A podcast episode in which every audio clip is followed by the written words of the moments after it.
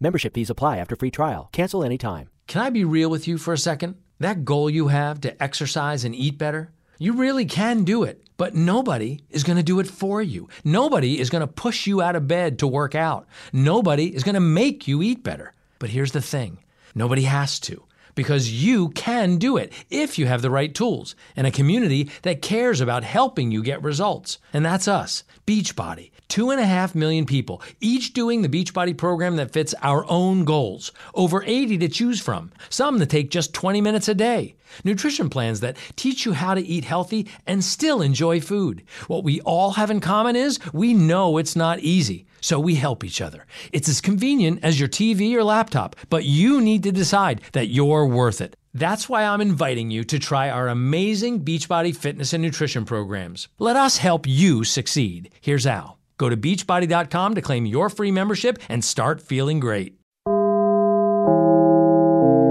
Dinlemeye başladığınız bu podcast bir karnaval podcastidir. Çok daha fazlası için karnaval.com ya da karnaval mobil uygulamasını ziyaret edebilirsiniz.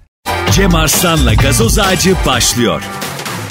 Türkiye'nin süperinde, süper FM'de, süper program gazoz ağacında saatler 20'yi gösterene kadar burada hep beraber bir aradayız. Editörümüz Rafet Gür de e, ağzından çıkan e, bize diş diye tanıttığı maddeden kurtulduktan sonra aramıza geri katıldı. Şu anda e, yarı konuşuyor, yarı konuşamıyor. Konuşamıyor olması bizim en büyük avantajımız ve burada sadece işaret diliyle ilk insana bağladı. Uh, uh, uh, uh, uh falan diye ağzını e, çok da açamıyor. Bu da bizi çok mutlu ediyor. Bugün zor günlerden bir tanesi. Şimdi 6 yaşında bir çocuk bizzat babası tarafından evlendirildi falan ve bugün e, bir tepki yağmuru var. Tabi tam da seçimlere giderken ver tepkiyi ver tepkiyi ver tepkiyi. Şimdi e, bakıyorum yani ben Gülşen'den çok haz etmem. Bunu beni yıllardır dinleyenler bilirler ama benim bir konudan bahsederken haz edip haz etmemem değil adaleti ön plana aldığımı da yıllardır e, dinleyenler bilirler.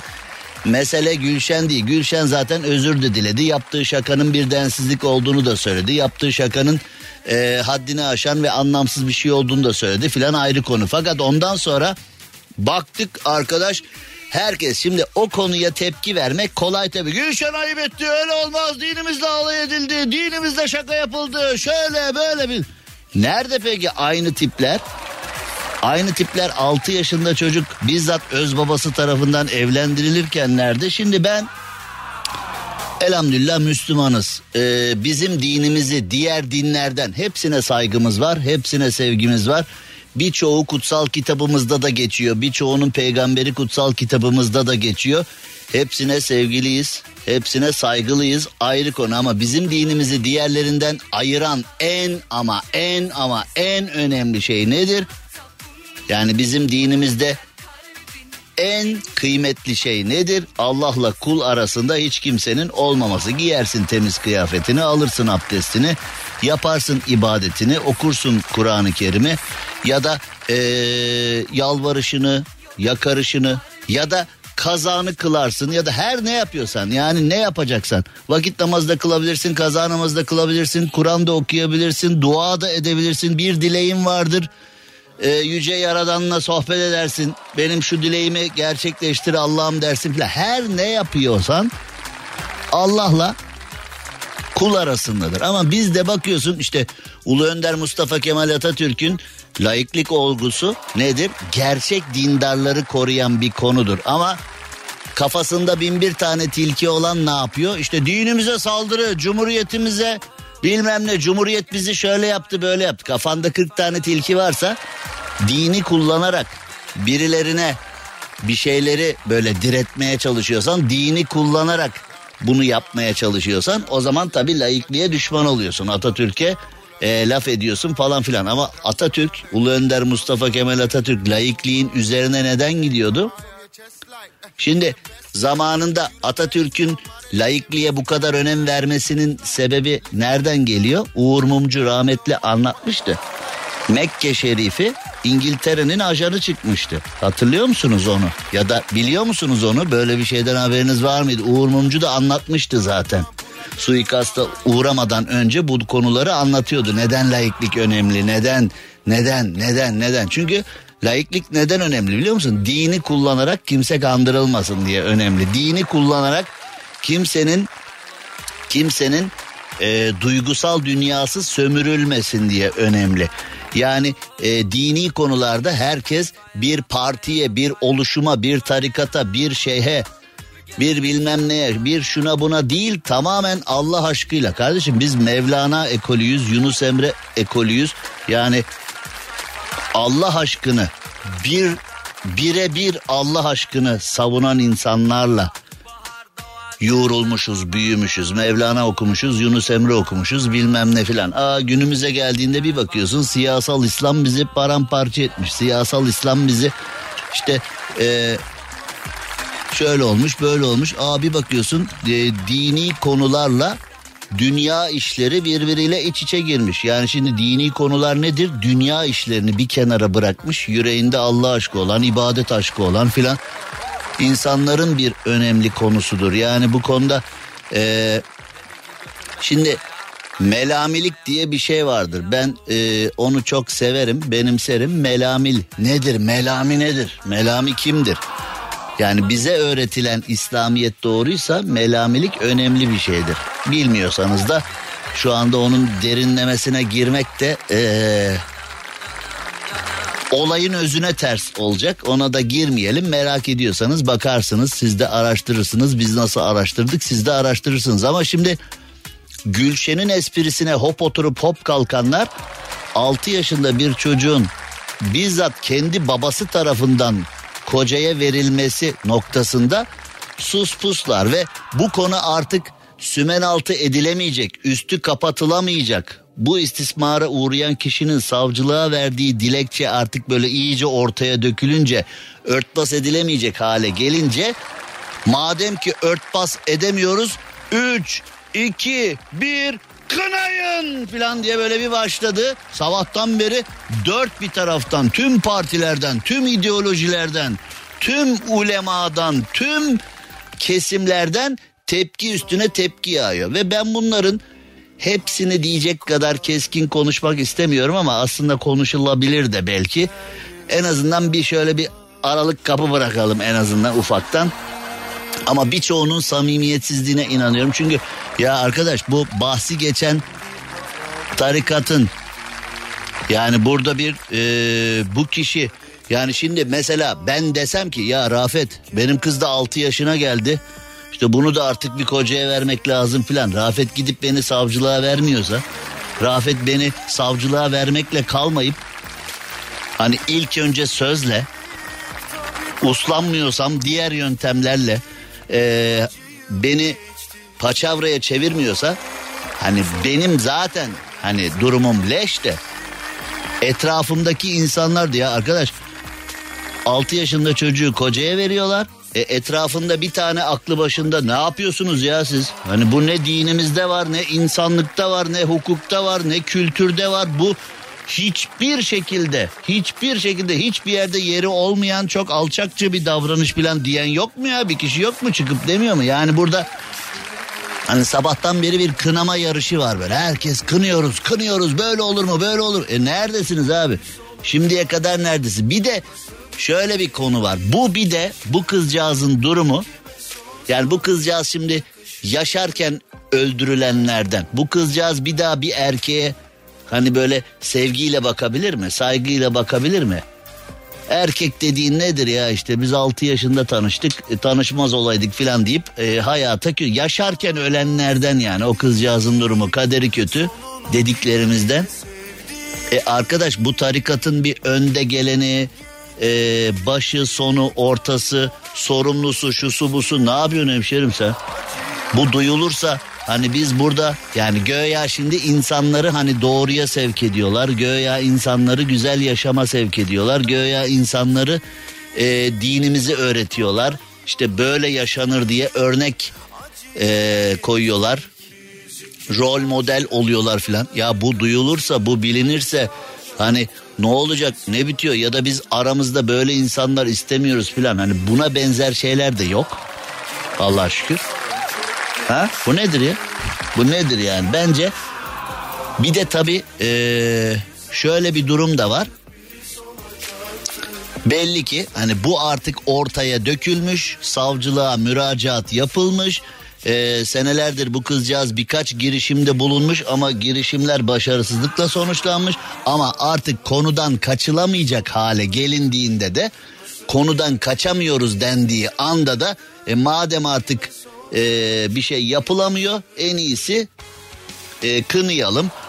En iyisi işte kin kusalım. En iyisi bu kötü diyelim falan. Yani bunun samimiyetine en azından ben inanmıyorum. Artık bu konuda herkes kendi e, mantığıyla veya vicdanıyla baş başa ama ben e, bu konudaki samimiyete asla inanmıyorum. İnanmamaya da devam edeceğim.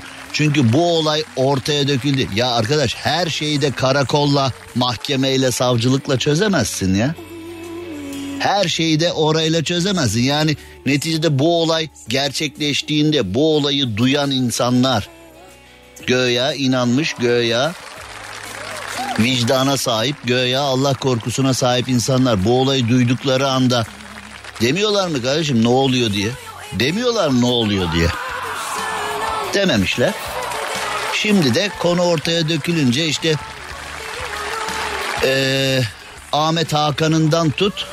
Ahmet Hakan zaten hani hemen Ahmet'e demişler herhalde gereğini yap falan diye. O da gereğini yapmış.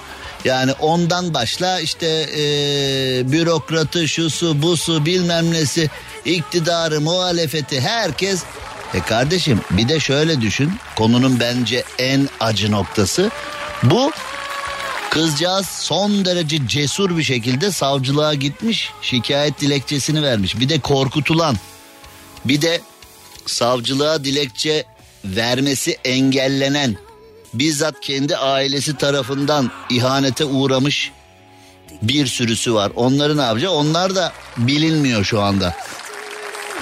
Bu öyle ya da böyle ortaya dökülmüş olan, hani üstü kapatılmış olan, sineye çekilmiş olan filan ee, bir mevzu. İşte ben her zaman diyorum ya ben yayın, yanlı yayın yapıyor muyum? Evet yapıyorum. Ben Atatürk'ün yanındayım. Ben Atatürk'ün tarafındayım. Ulu Önder Mustafa Kemal Atatürk'ün yolundan ayrılmıyoruz diye bunun için söylüyoruz. İşte laiklik hani işine gelmeyenler tarafından din düşmanlığı gibi işte işine gelmeyenler tarafından işte efendim şöyle oldu böyle oldu laiklik cumhuriyet falan hani kendin olmak zorundasın. Şimdi cumhuriyet neden önemli? Çünkü insanın kendisinin dolu birisi olması lazım. Yani sen dolu, kendini yetiştirmiş, aklı başında bir insan olacaksın. Seni kimin yöneteceğine bizzat kendi öz benliğinle karar vereceksin. Bu anlatıldığı kadar kolay bir iş değil. Adam olabilmek yani adam olmayı şimdi tabi bir de şeyler var bir tane cinsiyetçi söylem gibi düşünmeyin. Yani insan olabilir adam deyince hemen erkeklik olarak algılanmasın. Bir de tabi öyle dertlerimiz var bizim şimdi hani anlatırken filan hani adam olmak ne demek filan diye hani o feministlerle de uğraşmayalım şimdi. Yani insan olabilmek, kendini yetiştirebilmek, vizyon sahibi olabilmek, e, iyiyi, kötüyü, doğruyu, yanlışı, yararlıyı, yararsızı bilmek ama doğruyu tercih etmek bu çok önemli. Yani kumarda hile yapanı kumarda hile yapmayı bilen yakalar. Yakalamak da ne demek biliyor musun? Aslında yakalamak değil o. Ben de hile yapmayı biliyorum ama yapmamayı seçiyorum demek. Yoksa kumarda hile yapanı, kumarda hile yapmayı bilmiyorsan nasıl yakalayacaksın? Yalan söyleyeni nasıl yakalarsın? Ben de bilirdim yalan söylemeyi ama ben doğru konuşmayı seçiyorum diyen. Şimdi cumhuriyet niye önemli? Bunun için önemli. Laiklik niye önemli? Kardeşim dini duyguları istismar etme. Dini duyguları sömürme. Dini sadece Allah'la arandaki aşk için kullan. Hani ben dindarım şu ihaleyi bana verin. Ben dindarım benim atamamı yapın. Ben dindarım benim işimi görün. Ben dindarım bak ötekileri alma beni al. Beni seç beni seç ben dindarım. Hani ee, Allah'la olan aşkını dünya meselelerine karıştırma diye laiklik önemli ama işte dediğim gibi bu işine gelmiyorsa bir partinin, bir oluşumun, bir insanın, bir yapının bu işine gelmiyorsa o zaman diyor ki laiklik din düşmanlığıdır. E işte hani gör işte ortalığı gör. Yani e, neticede bu e, kınama silsilesi var. Sabahtan beri böyle kınayan kınayana, Kınamalarca, kınamalarca. Yani öyle mi? Yani bu bugüne kadar hiç böyle şeyler hiç bilinmiyordu. Hiç kimse ne duydu, ne gördü, ne şahit oldu hiç bilinmiyordu. Ah, ah, ah skandal nasıl olur böyle bir şey? Kınıyoruz. Yersen papaz eriği. Ne diyeyim yani? Cem Arslan'la gazoz ağacı devam ediyor. Membership fees apply after free trial. Cancel anytime. Can I be real with you for a second? That goal you have to exercise and eat better, you really can do it, but nobody is going to do it for you. Nobody is going to push you out of bed to work out. Nobody is going to make you eat better. But here's the thing nobody has to.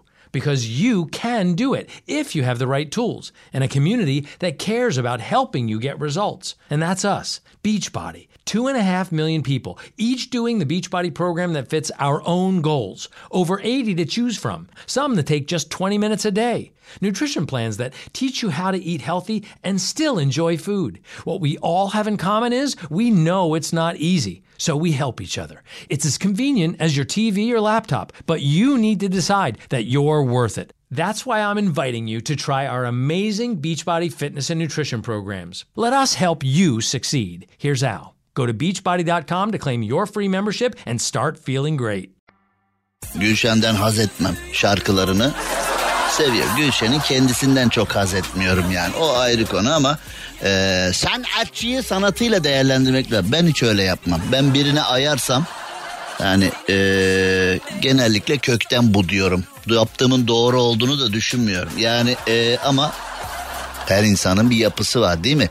Yani bu yapıyı sürdürebilir olmam lazım. Yani şimdi bazen öyleyim bazen öyleyim olursa o zaman da nabza göre şerbet veriyor. Bu da bu kalemun gibi bir öyle bir böyle derler. Şimdi sürdürülebilir olmak çok önemli. Peki nedir bu sürdürülebilir olmak? Alkışlarla Aslı dede geliyor. Şimdi ee, bak sana şu anda bir şey demeyeceğim. Daha sonra bakacağız senin durumuna. Geçen Aslı bana bir ee, laf Oralara girmek istemiyorum. Aranızdaki özel konulara girmek istemiyorum. Çünkü e, şu anda dinlemekte olduğunuz Aslı Dede isimli hanımefendi sürdürülebilirlik adına dünyaca ünlü birisi. E, sadece Türkiye'de değil dünyada da efendim. Europe Europe Avrupa'da da önemli. E, Aslı Dede hoş geldin. Hoş bulduk. Nedir sürdürülebilirlik? Neyi sürdürüyoruz? Yaşamı. İlişkimizi, yaşamımızı, Yok, tabii. karakterimizi, iş yerindeki kariyerimizi neyi sür sürdürülebilirlik her şeye uygulanan bir şey mi? Şimdi aslında Çok teşekkür ediyoruz bilgiler verdiğiniz bilgiler için sağ olun. Sür daha fazla sürdüremeyeceğiz bu programın. şöyle bir nefes aldım değil mi? Şimdi e, aslında sürdürülebilirlik sözcüğü bizim ülkemize Birleşmiş Milletler'in bir programı kapsamında girdi. Fakat bizim ülkemizin insanı Birleşmiş o kadar Milletler demese sürdüremiyor muyuz biz yani? bu kadar mı talimatla çalışıyoruz ya hayret ya. Evet. Sürdürülecek sürdür diye. Emri aldık devam mı yani? Ne, böyle ya mi aslında şöyle mesela geçenlerde bir arkadaşım dedi ki kuzenimin e, nikah törenine gittim. Nikah memuru dedi ki dedi size sürdürülebilir bir evlilik diliyorum. Ne güzel işte. Çok güzel eskiden olsa bu sürdürülebilirlik kavramı girmemişti. Demek yani ki girmeden önce. sürdürülebilirlik vatandaşın gündeminde olan bir şey ama bazısı çok iyi biliyor, bazısı daha az biliyor, bazısı ya hep duyuyorum ama işte biraz öğreneceğim diyor ama neticede böyle bir dilek dilendiğine göre evlilik gibi çok e, önemli bir salon aktivitesinde kullanıldığına göre evlilik de salon aktivitesi mi onu da bir düşündüm şimdi. E, yani salonda olduğuna göre akit salonu. E, şimdi demek ki vatandaşın gündeminde sürdürülebilirlik var. Evet Ee, var Ee, aslında onu bir sıfat gibi kullanıyorlar Hmm. Ee, hani uzun ömürlü hani uz devam etsin e, şeklinde kullanıyorlar ama bizim aslında Sürdürülebilir bir yaşam diliyorum sizlere falan deyip mesela ben Evet, hiç programı ölmeyin. öyle kapatsam Hiç bu öl- olmayacak duaya amin. Bir gün öleceğiz, Öleceğiz, yani. Hani Ne evet. kadar dilesem de. Evet biz öleceğiz ama bizden sonrakiler e, devam etsin bu gezegende yaşamaya diye aslında sürdürülebilirlik kavramı böyle ortaya çıktı. Yani e, sonuçta insan merkezli tanımlarsak bizden sonrakiler e, bu ekosistemde bir canlılarla beraber yaşıyoruz E, ve bir denge. Maalesef. Evet. bazı canlılar var birlikte yaşamak istemediğimiz Evet evet Yani maalesef. insanlardan bahsediyorum. Hayvanlar üstüne alınmasın. insanlardan Zaten in- bahsediyorum. insanlar mahvedecek bu dünyayı. Yani. O yüzden Birleşmiş Milletler de diyor ki e, bu dünyada yaşamın sürmesini istiyorsanız dikkat etmeniz gereken Ya bazı Birleşmiş şeyler var. Milletler'e ayar oldum ben arkadaş ya. Bu her şey Birleşmiş Milletler dedi diye yapmayalım. Gerekli olduğu için yapalım ya. Aslında yani öyle. bu dünyanın yaşanabilir, bu dünyanın keyif veren, bu dünyanın e, sağlıklı, mutlu olabilmesi için Birleşmiş Milletler dedi diye değil. Bizim ihtiyacımız olduğu için sürdürülebilirlik çok kıymetli Evet, diyelim ya. evet, Şu evet. Birleşmiş Milletleri boş ver. Zaten ayarım onları. Bırak. United Nations. Yani sevmiyoruz onları. O, o evet. Hiçbir işi çözmediler. Çünkü bugüne kadar Birleşmiş Milletler'e hangi dosya gittiyse onlara harcanan zamana, içtikleri portakal suyuna, Ya aldıkları öyle uçak demeyin. biletine yazık ya. Ama bize çok güzel bir yol, yol haritası çıkarmışlar. Bana Birleşmiş Milletler övme bana. Övme bana onu. Hani babalar kıza bu çocuğu sen böyle yaptın. Sen şımarttın mı? Şımartma şunları. Tamam peki. Evet. Aslında sürdürülebilirliğin üç tane ayağı var dünyada yaşamın sürmesi için. Biri çevresel boyutu yani ekosistemdeki dengenin devam etmesi. E, canlıların yani hayvanların, bitkilerin, havanın, suyun hala var olabilmesi. Biz orada hiç yokuz zaten. Evet. Yani insan olarak yok. Yani çünkü baktığın zaman dereler kuruduysa artık memlekette keklik sülün kalmadıysa buğday yetişmiyorsa bahçeler kuruduysa artık eskiden o böyle dalmaya doyamadığımız meyve ağaçlarını şu anda Google'da görseller yapıp görüyorsak demek ki bu maddeyle bir alakamız kalmadı. Maalesef. Evet iki İki toplumsal sürdürülebilirlik. Ee, bunun içinde e, dünya üzerinde e, eşitsizliğin ve adaletsizliğin ortadan kaldırılması toplumsal aslında. sürdürülebilirlik deyince ben de böyle bir hani damızlık bir erkek olarak çiftleşmeyi böyle hemen kafama O da dahil Ha, efendim. ya Allah Allah. O da dahil. Allah'ım, Allah'ım. Yoksa hani sadece ben mi böyle düşünüyorum? E, Çünkü falan. Evet. e, bu amaçlardan bir tanesi sağlıklı ve kaliteli yaşam. Yani sağlıklı ve kaliteli yaşam için de bu gerekli herhalde. Evet, çok insan gerekli. Çok insan içinde bizim e, biraz çoğalmamız. Eşeğli eşeğsiz fark etmez. Çoğalmamız gerekiyor. Evet, Yani E, bir başka boyutu ise ekonomik. E, gelme. Oraya gelme. Oraya gelme. İşte oraya gelmek zorundayız çünkü e, bu şekilde Kaderden kaçılmıyor. Gördüğünüz gibi ekonomi burada da çıktı karşımıza. çıktı karşımıza.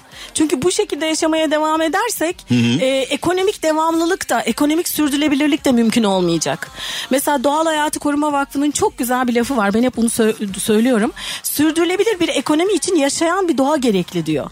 Yani yaşayan bir doğa olmazsa ekonomi de Doğaya devam bakıyorum edemiyor. yaşamıyor. Demek ki ekonomiyi de sürdüremeyeceğiz yani. Zaten öyle gibi gözüküyor. Yani kardeşim sen bir 20 sene önce katılsaydın ya şu yayına.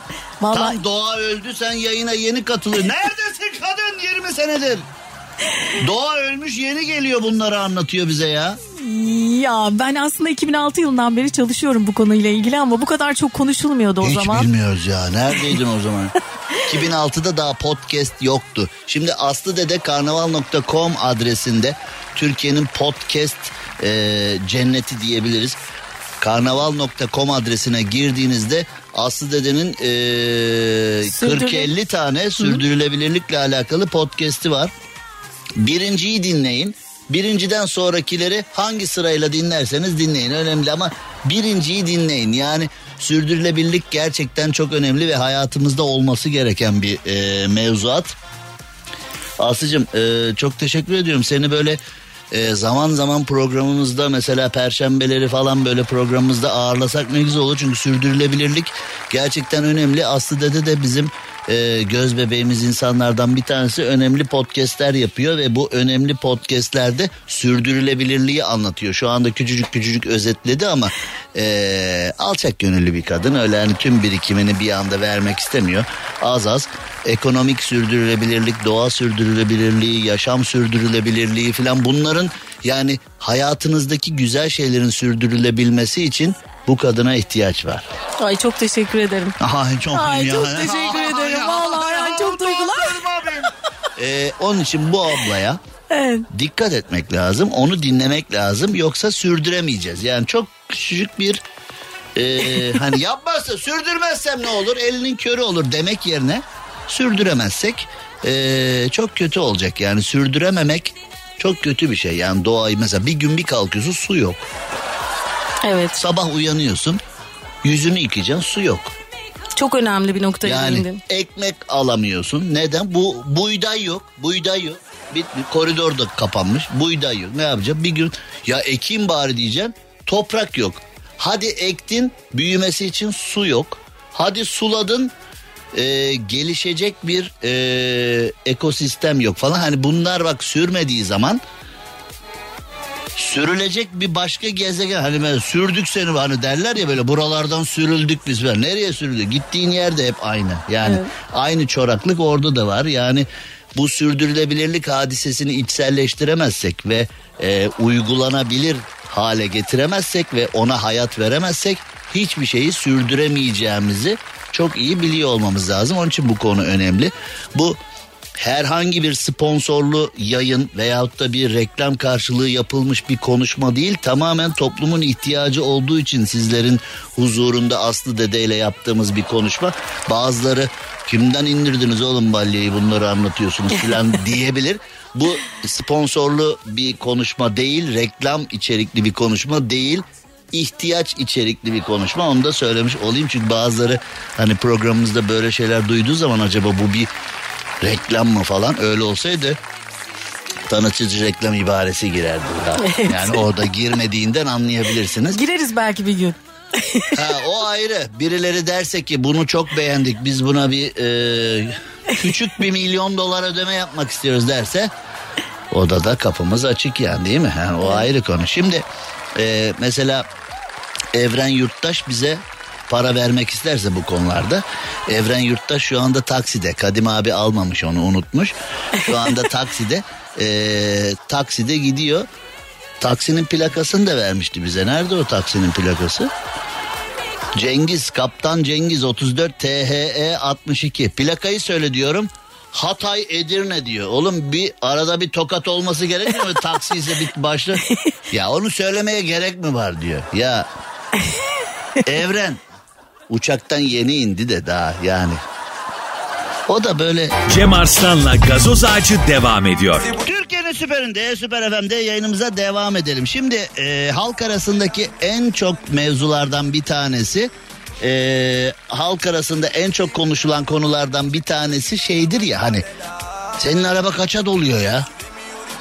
Senin araba ne yakıyor ya? İşte senin araba kaç litre yakıyor? Senin araba kaça doluyor? Kaç paralık yakıt alıyorsun?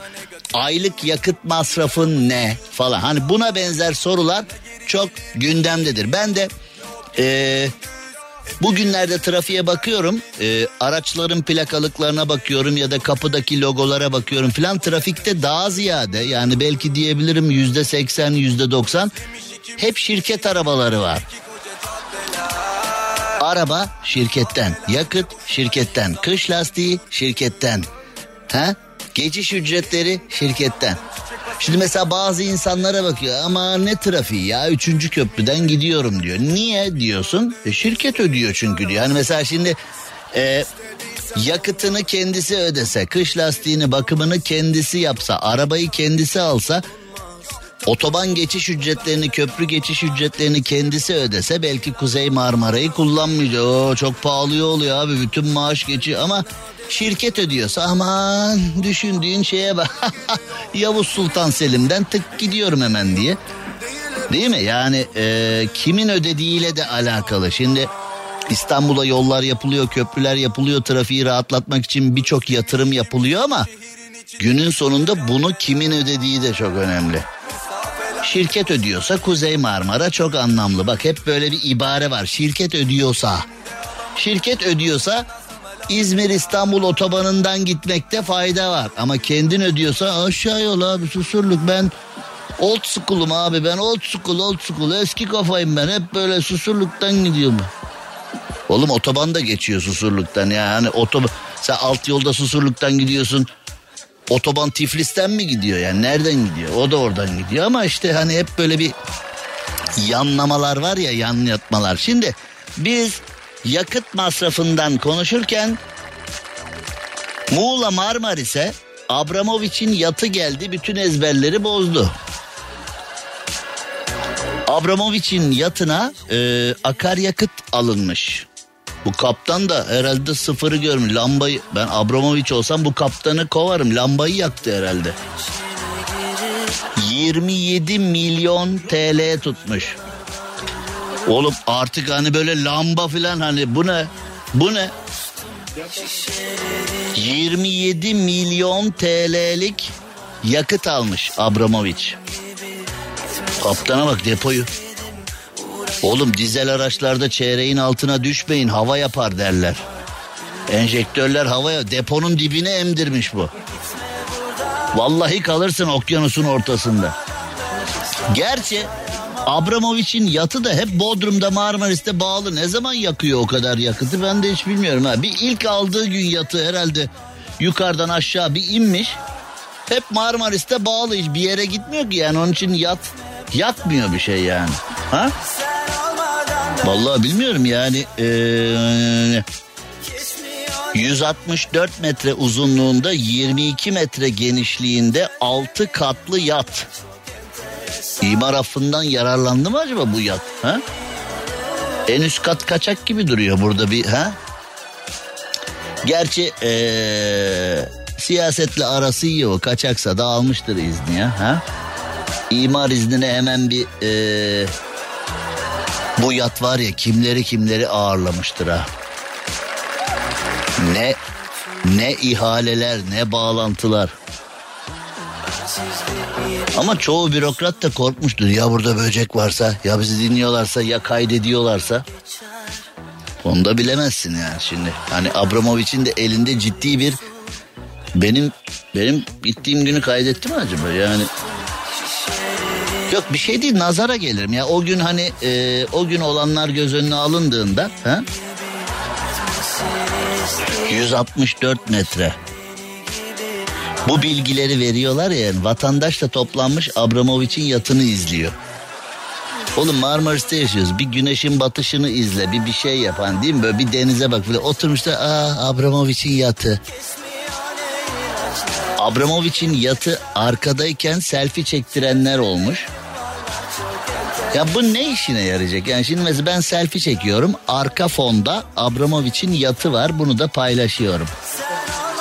Sahildeyim. Hani onu nasıl paylaşacak? Kaptana gel dedim gelmedi namussuz. Beni burada bıraktı falan. Hani bu mudur yani? Zodya bekliyorum beni alsın falan. Yani böyle mi paylaşacaksın bunu? Kaptan kovuluyorsun çabuk al beni buradan falan. Ha?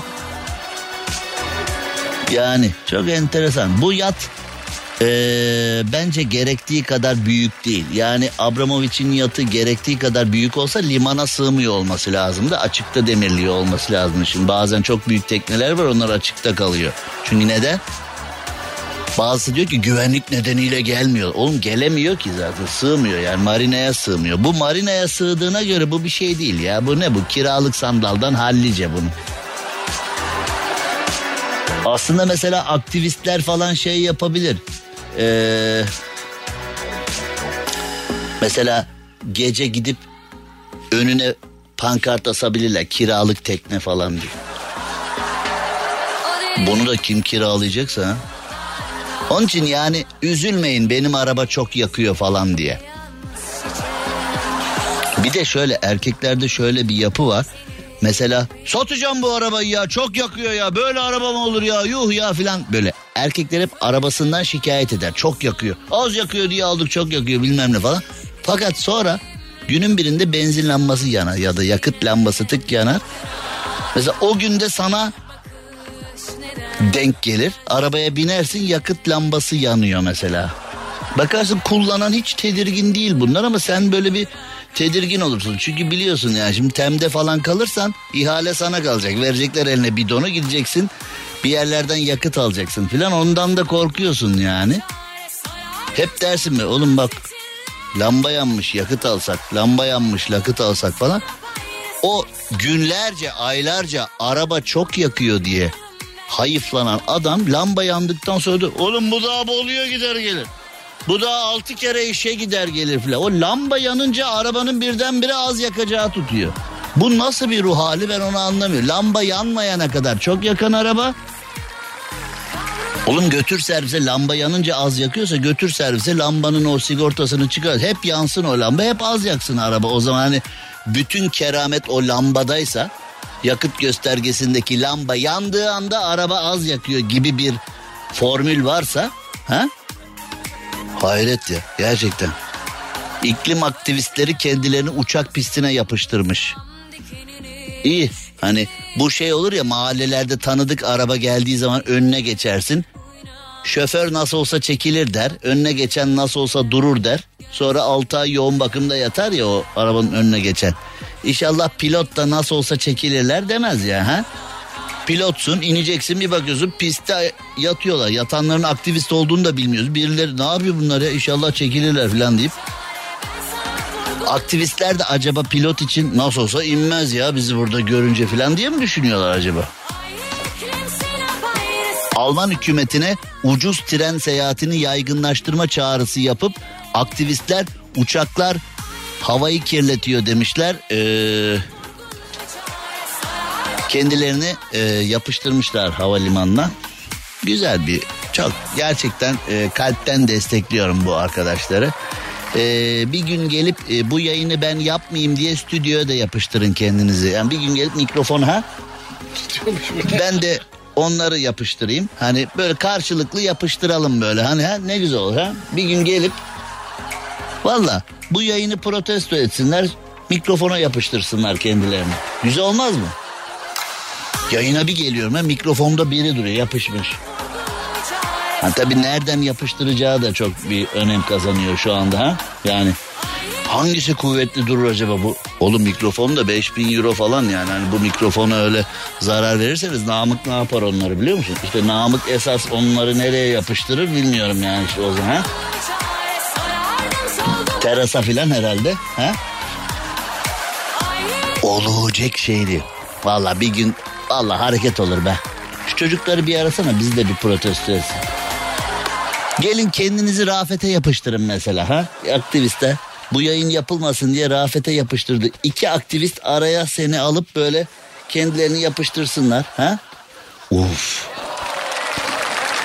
Güzelmiş. Cem Arslan'la gazoz ağacı devam ediyor. Türkiye'nin süperinde, süper FM'de yayınımıza devam edelim. Şimdi Dwayne Johnson var ya Dwayne Johnson. Hani tanıyor muyuz onu? Ee, Arnold Schwarzenegger'dan sonra e, kalın pazularıyla, yapılı vücuduyla e, birçok kişinin içini gıcıklayan abi. Hani birçok kişi e, Hawaii'li.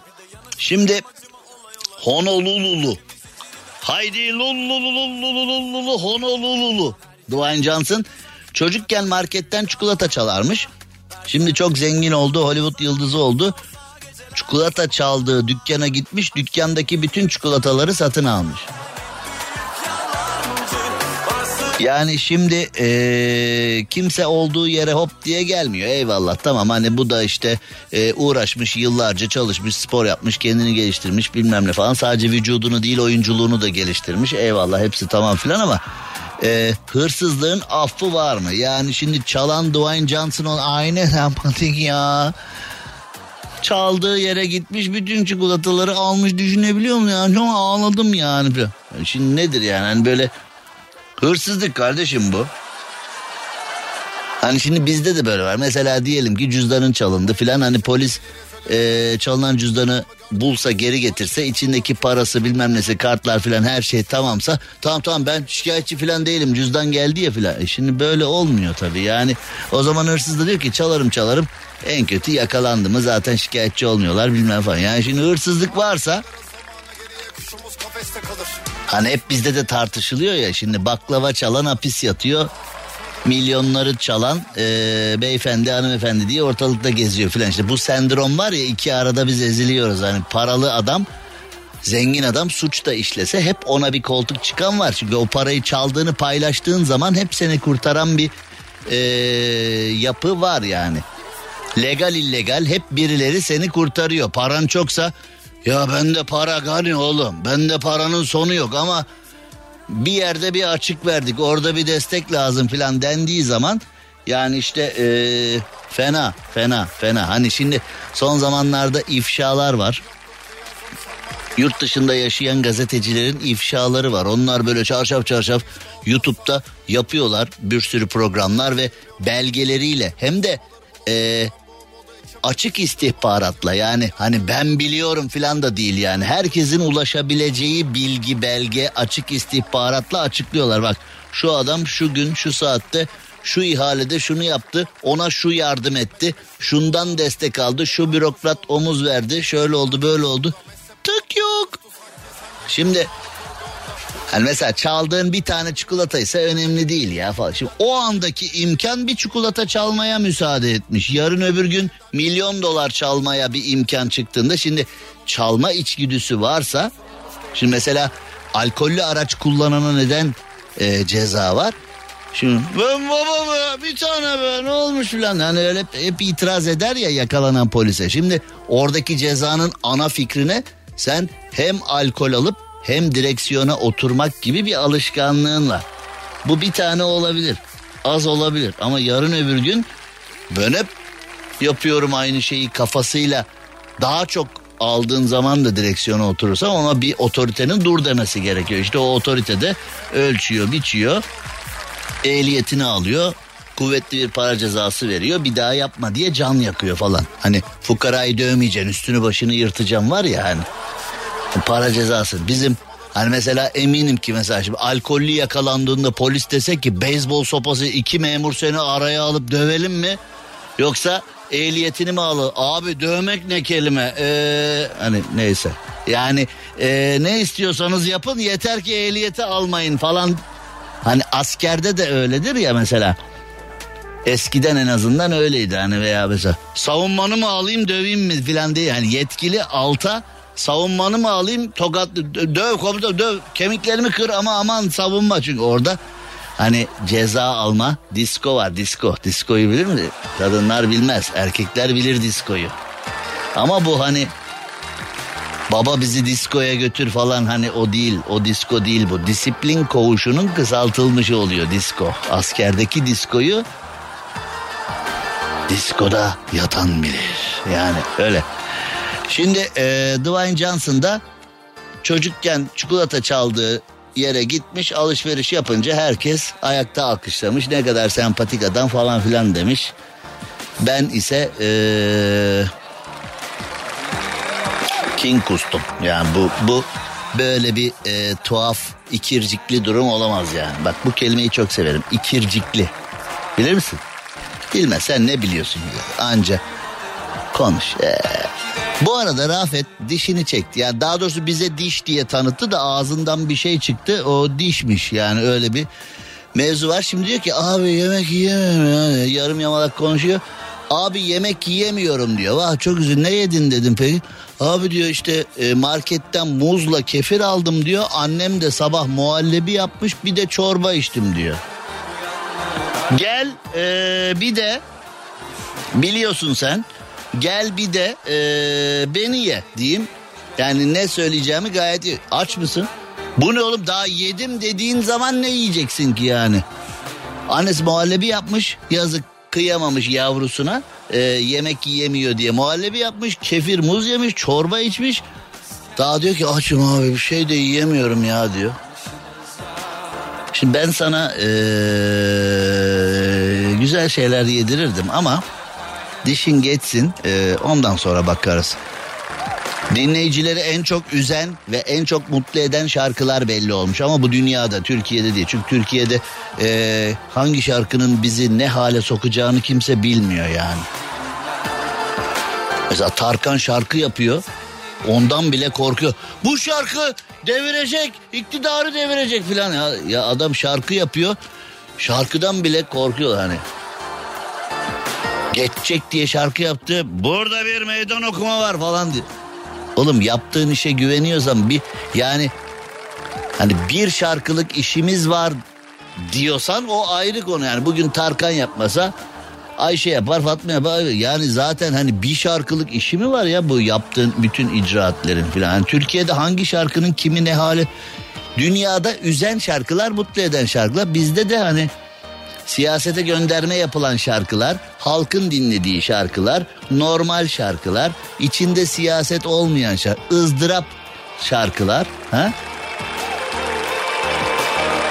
Belli olmuyor mesela en neşeli denen şarkı da bizde de kavga çıkaran şarkılar. Ha?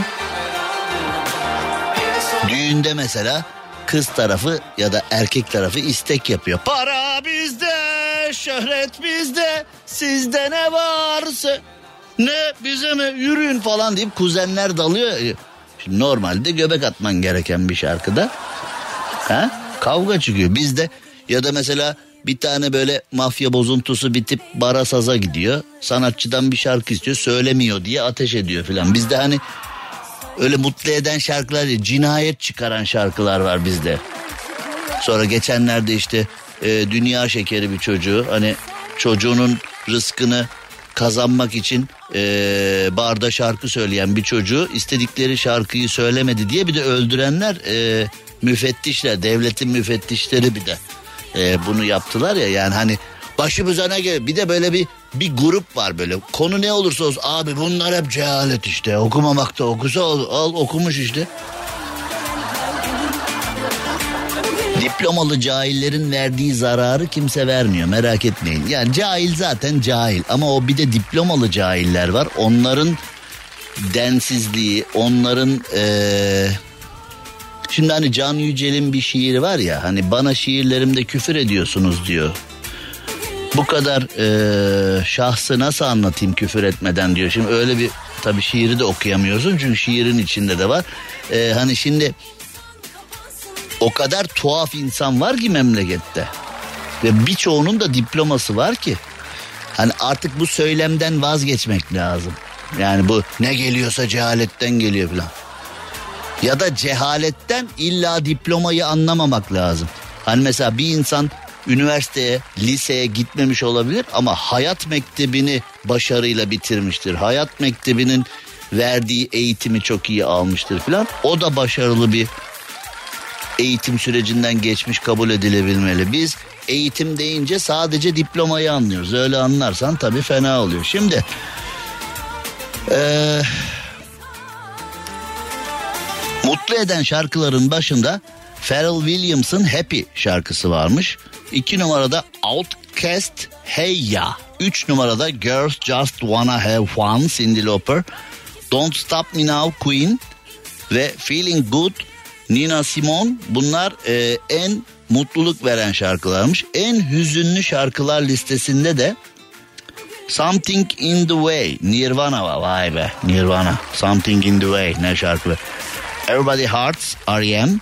Tears in Heaven Eric Clapton. Vay be bu şarkı yalnız feci bir şey. Bilir misin bu şarkı? Allah şükür hiçbir şey bilmiyor Rafet. Ee, şu anda zaten dişi de yok. Ee, Nutshell, Alice in Chains, Black, Pearl Jam'in Black de en hüzünlü şarkılar arasındaymış. Bu akşam ölürüm beni kimse tutamaz yok mu bu listede? Ha? Bu akşam ölürüm beni kimse tutamaz. Sen beni tutamazsın yıldızlar tutamaz. Bir uçurum gibi düşerim gözlerinden. Gözlerin beni tutamaz. Bu yok mu? Ha? Beni köyümün yağmurlarında yıkasınlar yok mu? Gittin yağmurla dön küskünüm yağmurlara gittin yağmur. Rafet bunu sana söylemiyorum dedim yani. Bu çünkü döner möner belli olmaz bunun durum. Sen git o yağmur dönmesen de olur ya. Cem Arslan'la gazoz ağacı devam ediyor. Türkiye'nin süperinde, Süper FM'de yayınımıza devam edelim. Ee, dışarıda oldukça yoğun bir trafik var. Ama fazla kafaya takmayın ya. Yani e, netice itibarıyla e, biz varız zaten eve erken gideceksin de ne yapacaksın? Yani bildiğin ev işte aynı ev. Yani burada güzel şeylerden bahsediyoruz. Güzel bir program yapıyoruz. Şimdi evinde beslediği ayının saldırısına uğrayan yaşlı adam e, öldü. Bir haber var. Japonya'da bir adam yıllarca evinde ayı beslemiş ama yıllarca beslediği ayının saldırısı sonucu hayatını kaybetmiş. Şimdi Cem Bey biz de besliyoruz evde biz de tehlike aldın. Yani şimdi hani neler var neler de ya be amca 75 yaşına gelmişsin. Yani evde niye ayı hani Tamam yalnızlığını paylaşacaksın. Hani muhabbet kuşu olur, balık olur, kedi olur. Yani ee, Şimdi yani bütün dünya enayide bir sen misin akıllı? Yani otorite ne diyor dünyanın her yerinde? Vahşi hayvanı evde beslemeyin diyor. Şimdi hani bunun Japoncasını bilmiyorum ama evcil hayvan diye bir tür var. Bir de vahşi hayvan diye bir tür var. Yani şimdi sen evde niye ayı besliyorsun? 75 yaşında e, adamsın yani. Bir de Japonlar akıllı olur. Bir de yani şimdi Japon halkı şuna da üzülmüştür. Yani onlar istatistiği amca bitirdi. Çünkü Japonya'da 75 yaşında ölene genç gitti zavallı diyorlar. Yani Japonya'da hani ölüm ortalaması 100, 110, 105 falan. Hani şimdi 75'te ölünce amca Japon halkına da zarar verdi. Yani şimdi 75 mi? Puh nasıl olur filan istatistikler şaştı orada yani. Bence bu amcayı kesin istisnalar kaideyi bozmaz deyip istatistiğe katmamışlardı. Yani ee, bu arada evin bahçesindeki kafeste yerde hareketsiz yatarken şimdi acaba amca ee, talihsiz adamın vücudunun her tarafında ısırık izi olduğu Şimdi yıllarca evinde beslediği ayı diyor da acaba o gün olayın olduğu gün beslemeyi mi unuttu acaba? Hani yıllarca beslediği ayı diyor ama o gün ya iyi ki bir gün unuttuk be hemen bizi yedin nasıl bir... Kardeşim beslemeyeceksin işte yani beslemeyeceksin yani otoriteye otoriteye kulak kabartacaksın. ilime bilime kulak kabartacaksın. Yani sen ayıları seviyorsan, hayvanları seviyorsan git işte çevreci kuruluşlara katıl. Hayvanları, doğayı koruyan aktivitelerin içinde ol. Evde ayı beslemek iyi bir fikir değil gördüğün gibi. Yani bunu yapmamak lazım. Ee, Japonlar da konuyu Japonlarla da şaka olmuyor. Peki sonra ne olmuş derseniz e, otorite de ayıyı vurarak öldürmüşler. Yani e, onlar da hani onlar da bir enteresan. Oğlum ayıyı bir götürün doğal ortamına falan yok. Öyle bir şey yok. E, bu arada Japonya'da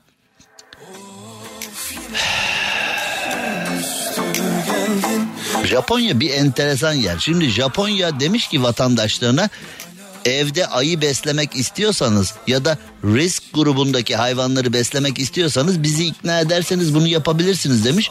Baba da 2004'te bir izin almış bu ayıyı ben evde besleyeceğim diye. E, kafeste besliyormuş ama yani şimdi e, evde ayıyı besleyip ve bu ayıyı da kafese koyup sonra adını da hayvansever yapamazsın ya. Yani hani şimdi kafeste olan hiçbir hayvanın e, yani besleyen tarafından ben bunu çok seviyorum filan diye betimlenmesi e, doğru bir şey bana göre değil yani. Şimdi ayıyı evde ayı besliyorum ne kadar ilginç bir adamım ne kadar sıra dışı bir adamım diye sağa sola rüzgar yapacağım diye e, ayı gibi bir hayvanı kafese mahkum edersen günün birinde bir ilahi adaletle karşı karşıya kalıyorsun işte. O zaman tuhaf oluyor yani. Bence hoş bir şey değil. Şimdi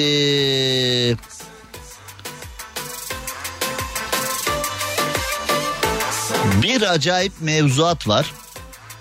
Bir tane abi Kahramanmaraş'ta Afşin'de ATM'den para çekmiş. Çektiği parayı kontrol etmiş 100 liralık banknotun ön yüz sağ üst köşesindeki 100 yazan rakamın sıfırının yarısının olmadığını görmüş. Kardeşim hani bak e, DNA incelemesi bile daha yalapşap yapıyor ya ATM'den. Yani şimdi beni dinleyen ey dinleyiciler yani şimdi ATM'den para çektiğinde hemen Bak bak bak bak bak bak bak hemen ön yüz sağ üst köşesine bak bakayım sıfırına bak bakayım yarısı var mı yok mu diye. Bunu mu dersin ya parayı çeker çekmez? Parayı verdiğine de dua edersin. ATM'den bir para aldığına da dua edersin. Hatta şu anda İstanbul'daki e, güvenlik durumları göz önüne alındığında ATM'den para çektiğinde hiç saymadan filan hemen cebe koyup gidiyorsun. Hani biri e, çalar malar bıçağı dayar gaps eder diye gapsa uğramayayım diye. Ha? Yani şimdi bu abi parayı çekmiş 100 lirayı incelemiş sıfırın yarısı yok onu görmüş. Sonra birisi de demiş ki oğlum koleksiyoncular buna acayip para veriyor ha. Bu sıfırı olmayan paraya acayip para veriyorlar demiş. Bu da şimdi e, 100 lirayı satışa çıkartmış. Bence bu hani MIT mi olur CIA mi olur Mossad mı? Bence bu abiyi hemen işe almak lazım. Babada tam ajan gözü var ve hani bin kişinin içinde direkt şu şu şu şu şu hemen al bunu al al al al, al bunu bunda bir yani ee, ilginç geldi. Aldatıldığından şüphelenmiş erkek arkadaşının evini yakmış.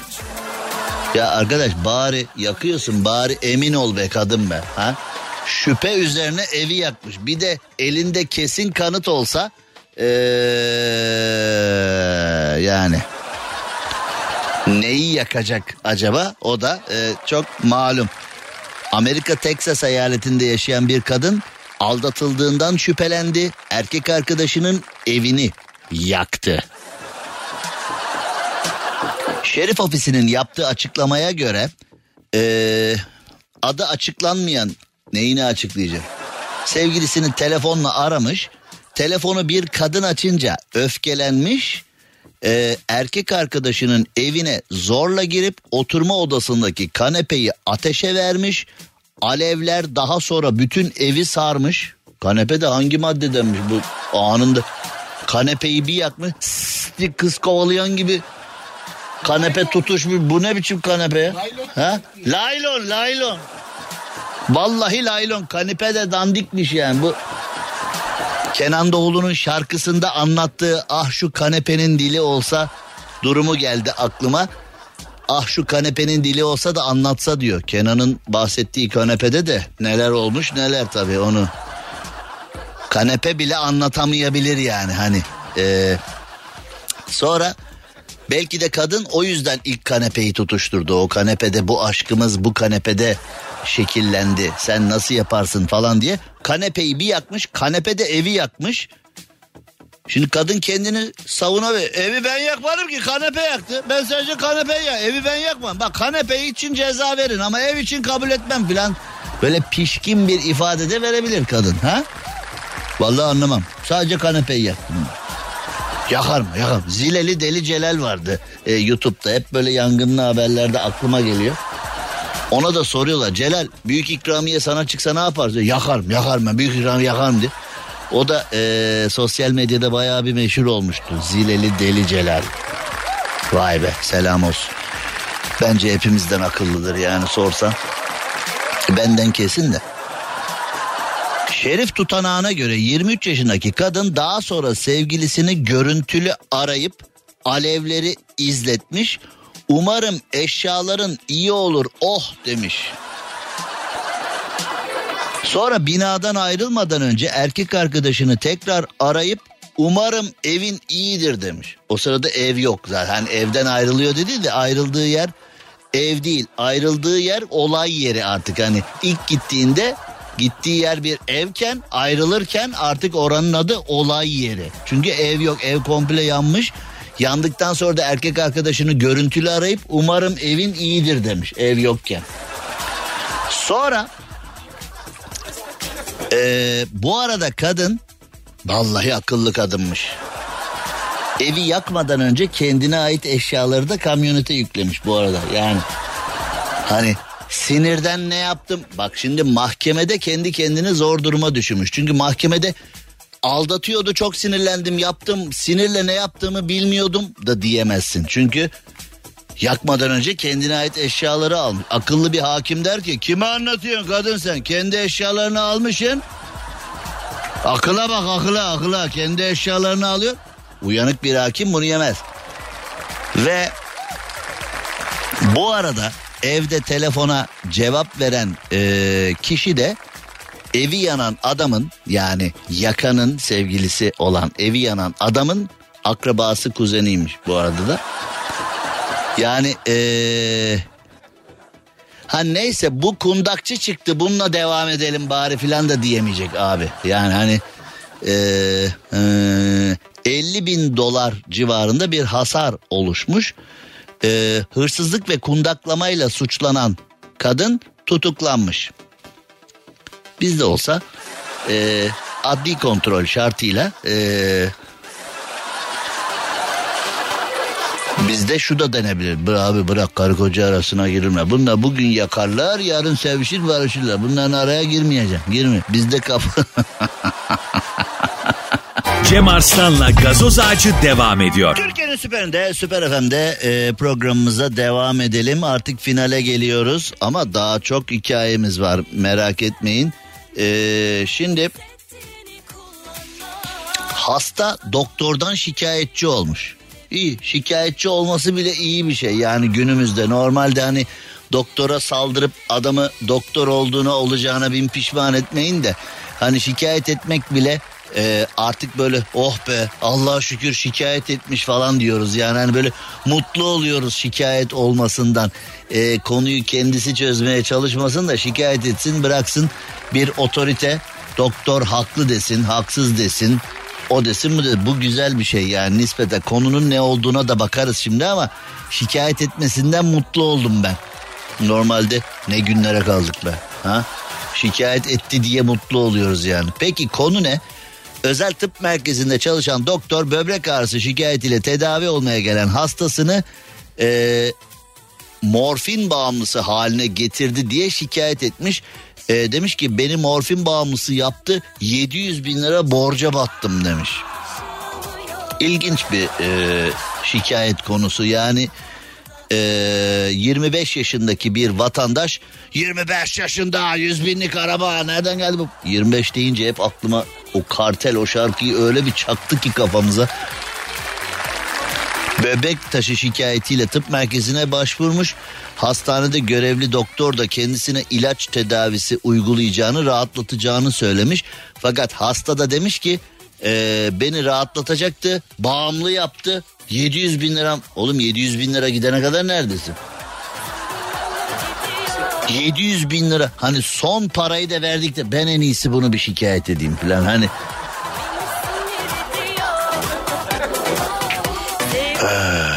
Yalnız ee, burada tabii enteresan bir şey var. Böbrek taşı tedavisi için gittim. Burada bütün parayı da doktor almış bu arada. Yani şikayet dilekçesine göre yani. Ee, böbrek taşı için gittim. Hastanede bana ilaç yapıldı. Günlük doz yapılıyor fazlası yapılmıyor. Ee, bu ilacı sürekli yaptırdığım için hastane beni kara listeye aldı. Doktor bana Dışarıdan farklı insanlar getir onların üzerine yazalım sana uygulayalım dedi. Hastanede 200 liraydı dışarıdan getirirsem 3000 lira olduğunu söyledi. Beni bağımlı yaptılar demiş. Şimdi hani şikayet dilekçesindeki gibi ise konunun hakikaten enine boyuna e, en ince ayrıntısına kadar araştırılması gerekiyor. Ayrı konu da ya arkadaş yani 3000 de e, iyi para da 3000'den 700'e baya bir yol var yani. Hani sen bunu hani üstelik şimdi ben ömrümü bağımlılığa harcayan biriyim. Bağımlılıkla mücadeleye çok fazla emek vermiş biriyim. Şimdi hani o bağımlılığın son zamanlarında hani kafa iyice gidiyor artık o maddeye ulaşmak için her şey yapılıyor maalesef. Ahlaklı ahlaksız kabul edilir edilemez her şey yapılıyor filan. Hani nispeten daha sağlıklı günlerde ya bu iş beni nereye sürüklüyor falan denmemiş hiç. Ne oluyor ya falan denmemiş. Veyahut da eğer bu da yazan gibi ise yani doktor böyle bir teklifi yaptığı zaman soluğu hemen savcılıkta veya hastanenin başhekimliğinde veya karakolda veya hani gidilmiş gidilmiş gidilmiş konu 700 bin liraya dayanınca da bu var ya beni bağımlı ya bana biraz yani karşılıklı incelem yani komple hakikaten e, Sağlık Bakanlığı müfettişlerinin komple enine boyuna incelemesi gereken bir konu gibi geldi. Hani nereden bakarsan bak tuhaf bir iş. Bu konuyu yetkililere bırakalım incelesinler ama incelesinler yani. Şimdi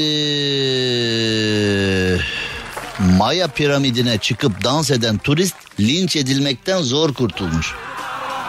Bizde de kapalı çarşının duvarlarında James Bond filmi çekildi. Bizzat izinle. Meksika'da dünyaca ünlü Maya kenti e, Çiçen Itza hani bu bilinir.